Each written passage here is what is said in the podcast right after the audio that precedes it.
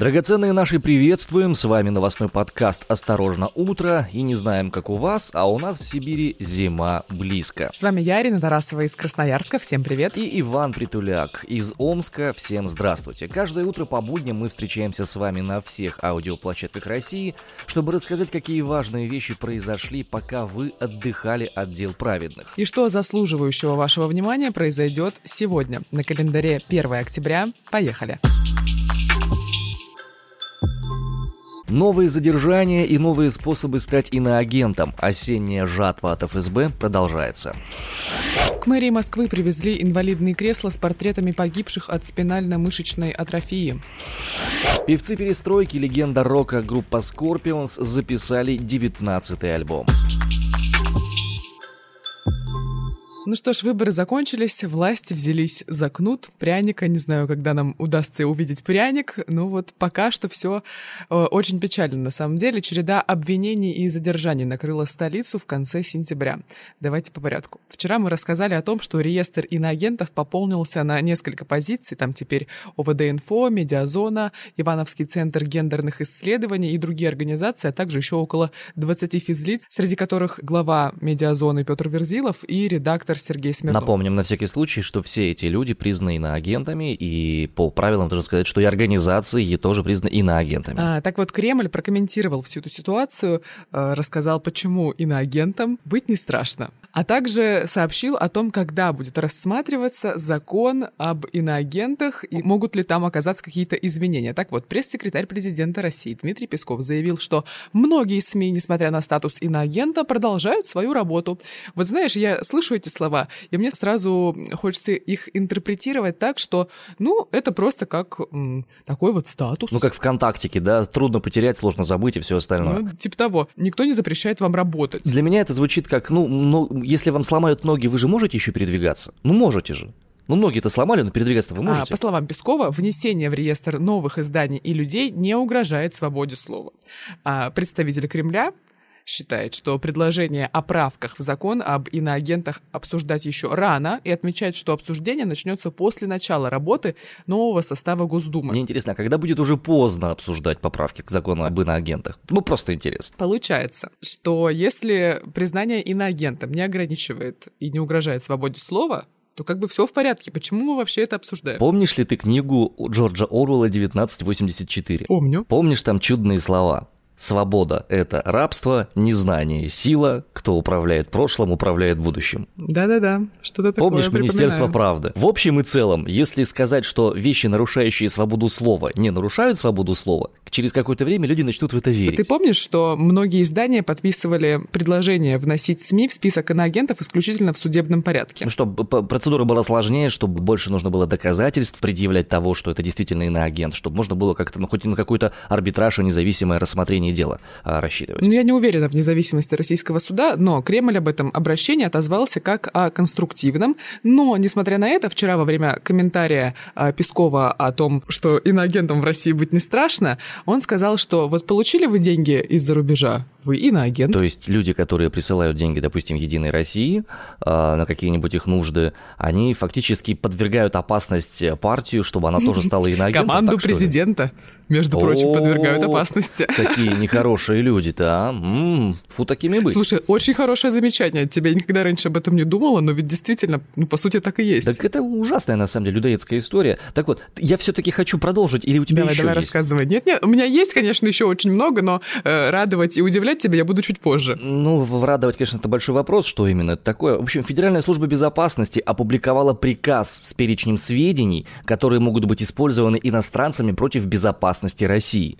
То есть, если мы с тобой будем передавать данные об этом кому-нибудь за рубеж, то чисто теоретически это нас могут признать иноагентами.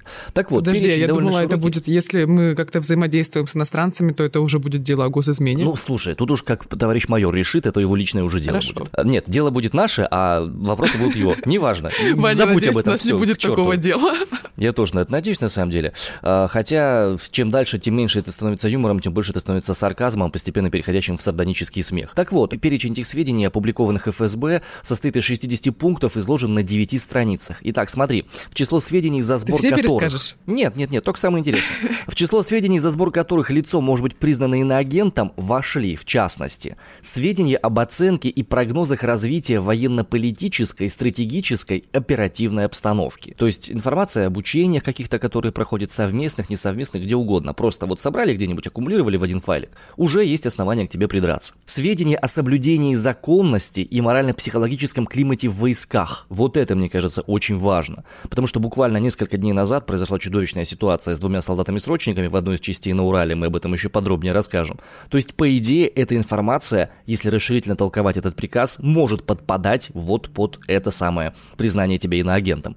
Сведения о подготовке, заключении, содержании, выполнении, прекращении и приостановлении действий международных договоров, э, ратификация, денонсация и всего остального. Если захочет Россия выйти из какого-нибудь договора, это тоже может быть информация, из-за распространения которой тебя могут признать иноагентом. Ну смотри, я думаю, что это будет считаться такой информацией, из-за которой тебя могут признать иноагентом только в том случае, если там вот в Кремле кто-то решит это сделать, но еще не будет официального пресс-релиза, а уже где-то в СМИ это появится, они такие, так-так-так. Мгм. Именно с таким звуком.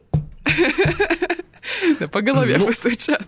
И самая интересная история, самая такая необычная, на мой взгляд, это то, что сведения о проблемах, в том числе финансово-экономических, которые сдерживают развитие госкорпораций по космической деятельности Роскосмос в одной или нескольких областях деятельности. Эта информация является запрещенной к распространению. Ну, в смысле, если ее распространять и аккумулировать каким-то образом, то э, тебя могут признать иноагентом, если ты про Роскосмос что-нибудь расскажешь. То, что у них там что-то не взлетело или э, не создалось, или какие-то там коррупционные моменты были замечены на постройке космодрома какого-нибудь. Слушай, ну хорошо, тогда я предлагаю 5 октября проигнорировать взлет э, кинокоманды в космос. Они же тоже находятся под риском, собственно. Ургант находится под риском этой истории, он же там оттуда эфиры вести будет. Это точно. Смотри, что касается задержаний и обвинений, давай э, в эту сторону повернемся. Здесь тоже новостей, к сожалению, очень много. Вот вчера, например, весь день практически все СМИ писали о главреде инсайдера, который тоже признан в России иноагентом Романе Доброхотове. У его родителей прошли обыски, ему вменяют уголовное дело за незаконное пересечение границ с Украиной, и его ожидает срок до двух лет или штрафы по этому делу, если его все-таки обвинят по нему. А, Сам Роман заявил, что он находится сейчас не в России, он не сказал, где он именно, ну, я думаю, вполне э, разумное поведение. А, Он не уверен в своей безопасности, но он не в России. Я также хочу напомнить, что инсайдер является иноагентом с лета этого года. И еще одна такая более, знаешь, более радостная, наверное, новость, связанная с инсайдером, это то, что расследование об отравлении Навального получило телевизионную премию Эмми. В создании этого расследования участвовала команда CNN, Insider, Billingcat и Spiegel. Ты помнишь, наверное, этот Да, репортаж? конечно, конечно, конечно. Помню Вот, его так вот, и его, очень тщательно а, он, смотрел. Так вот, он победил в номинации «Репортаж расследования» в новостной программе телевизионной премии «Эмми». Жалко, что нельзя поменять эту премию на свободу или на отказ от уголовного преследования.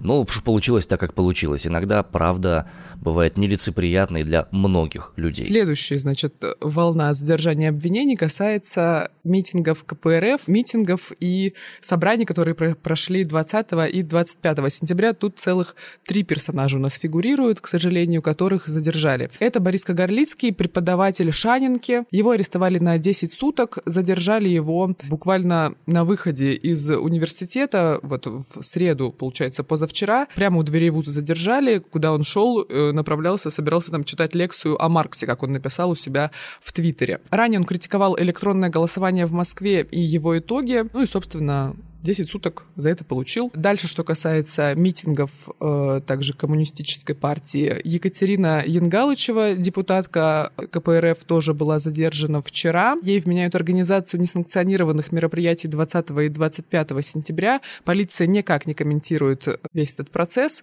А также юриста э, КПРФ задержали на 10 суток тоже по той же причине, по организации несанкционированных мероприятий 20 и 25 сентября. По той же причине задержали у дверей Следственного комитета и журналиста студоиздания «Доксы». Армена Арамяна задержали на выходе из здания Следственного комитета. Вот он проходит по уголовному делу о вовлечении несовершеннолетних в протесты.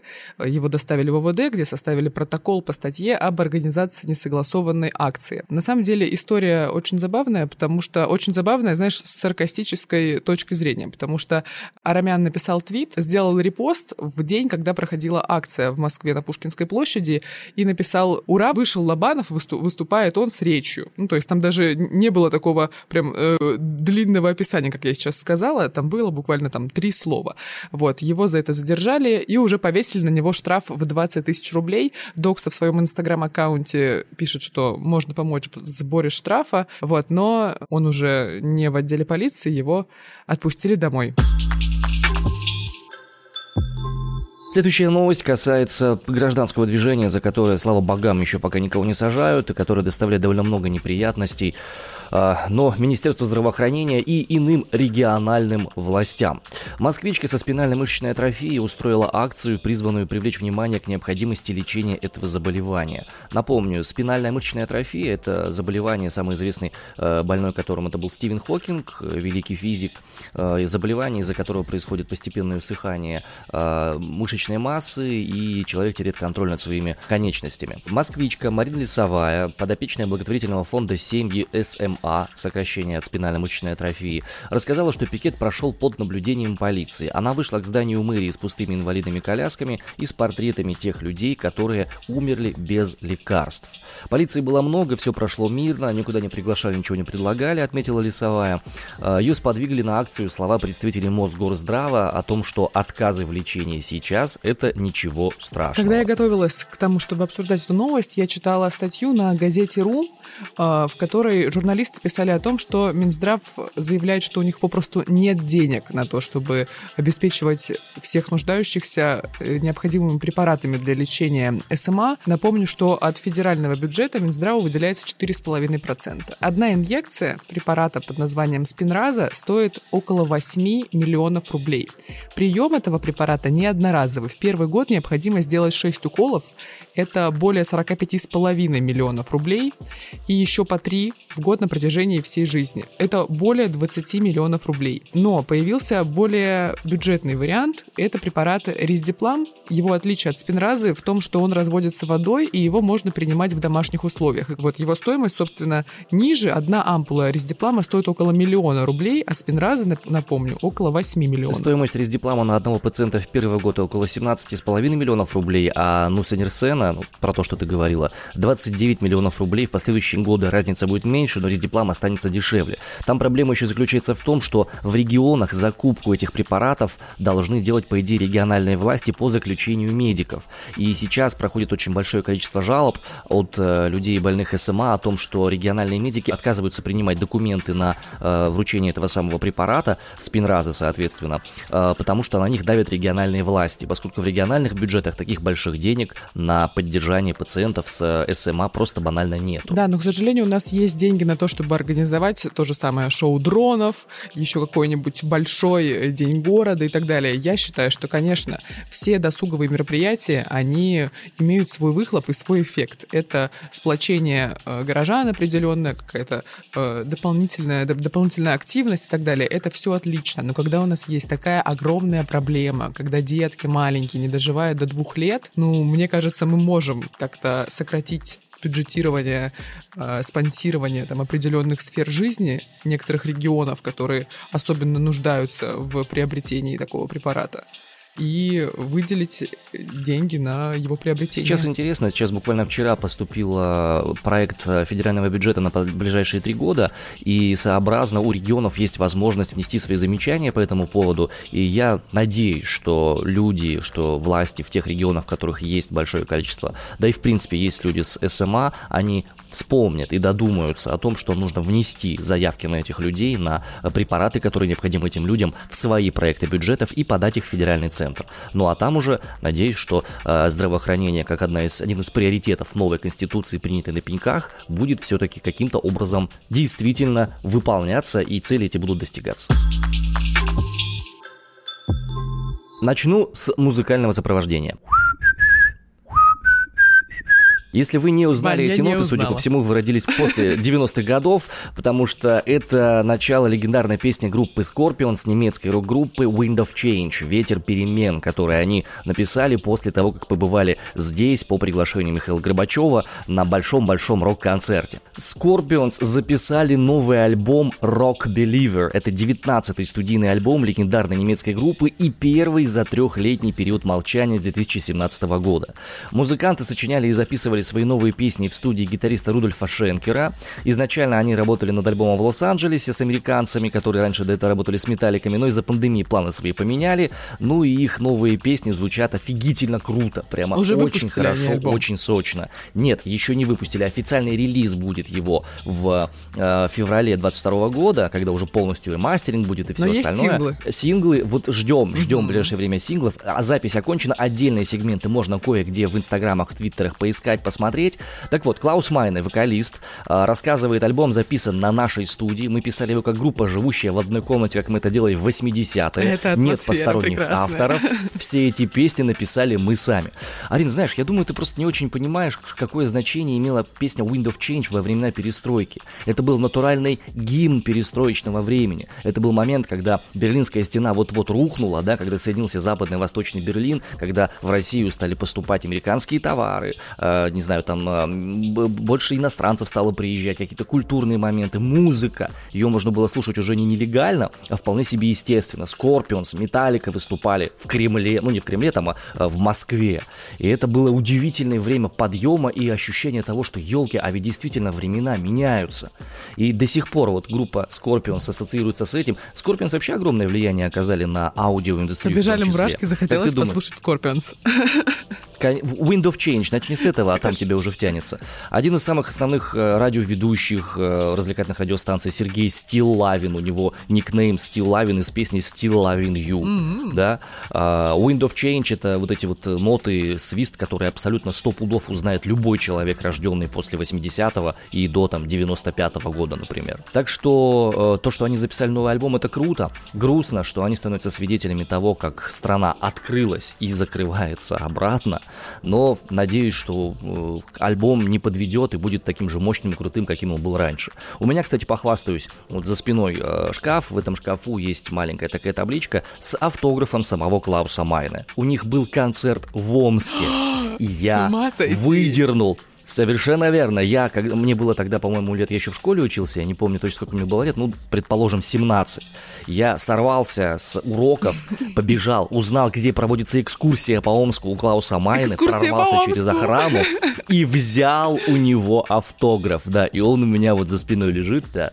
Это очень крутое воспоминание, на самом деле. Ну, я поня- разделяю на самом деле вот этот твой э, такой легкий мандраж и восторг от э, какой, какой-либо музыки или музыкальной группы. Вот у меня свои другие кумиры, но я понимаю примерно, что это за чувство. Ну, отлично. Wind of Change. Слушай, давай. Проверю в следующем включении.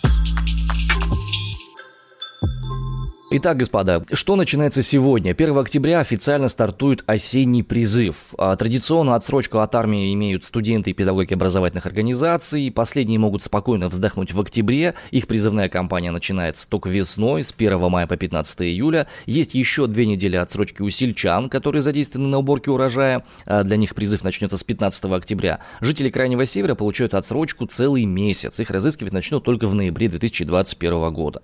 Последняя крупная кампания по розыску призывников и людей откосивших была в Новосибирске в 2019 году. Там прям людей чуть ли не сетями ловили на улицах и пытались понять, где кто вообще Р- находится. розыск э, призывников звучит э, очень э, крипово. Но это так и есть. Это действительно криповая история. А, Розыск отказников, тех, кто незаконно хотел откосить а, от отказников, службы в не, армии. не- не- не просто обычных призывников. Конечно, конечно. Я не знаю, хорошая это новость или плохая, потому что как бы э, сейчас современное состояние и случаи, которые происходят в нашей срочной армии, они вызывают оторопь. Я думаю, ты, Арин, сейчас про это Да, я сейчас об этом расскажешь. расскажу, но единственное, хочу такой, знаешь, небольшой претекст. Наверное, несколько лет, как, я считаю, что та система, которая у нас сейчас э, в армии России, обязательная срочная служба, это нездоровая система, нездоровый вариант, когда человека заставляют что-то делать, это всегда не очень хорошо заканчивается для определенных лиц. Вот, например, на Урале в воинской части, где солдат умер от удара током,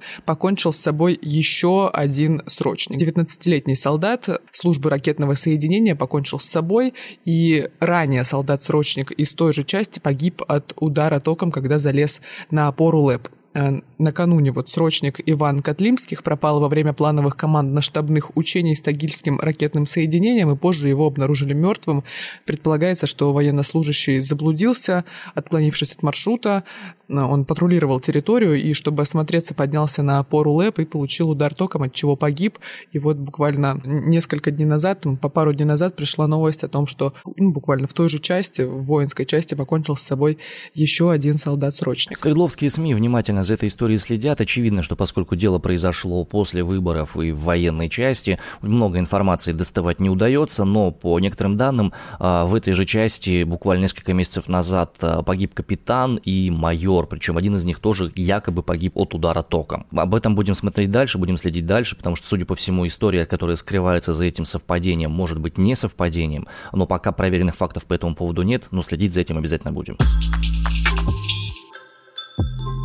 Скоро нам нечего будет есть в вагонах э, РЖД буквально. Вот сядем мы в поезд, и придется брать с собой курицу, гриль, вареные яйца в еще больших Пиццу количествах, да? нежели, знаешь, э, люди роси- русские берут обычно. Ты вот, мне кажется, ты мне сейчас хочешь сказать, а что? Мы, мы сейчас не а берем почему, кстати, курицу, да? гриль? Конечно, берем, потому что, Ваня, дефицит доширака э, свалился на Россию, на российские регионы. Вчера я уже рассказывала об этом э, на радиостанции в новостях, о том, что в Красноярске, вот, например, уже сумасшедшие перебои с э, поставкой доширака в магазины. Уже... Это ж в каких количествах вы его едите там в Красноярске, Вань, что перебои Ролтон, с ним начались? Я вообще предпочитаю Ролтон, понимаешь?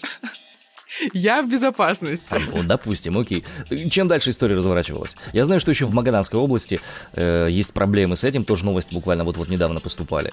И э, люди некоторые связывают эту проблему с тем, что э, то ли не запустился, то ли не очень хорошо работает одна из линий производства э, на заводе в Рязанской области, Дошираковском. Ну вот э, вообще изготовители обещают избавиться полностью от дефицита к январю следующего года, но это касается Красноярского края. Ну до нас, в принципе, вести довольно далеко.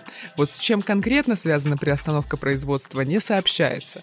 Но вот восстановить поставки частично планируют к началу октября. Сегодня начало октября, надеюсь, во всех магазинах э, для всех желающих уже появятся заветные коробочки. Но вот окончательно все-таки победить дефицит получится только к началу следующего года. Дефицит доширака. Слушай, это звучит как какое-то, не знаю, название фильмов ужасов.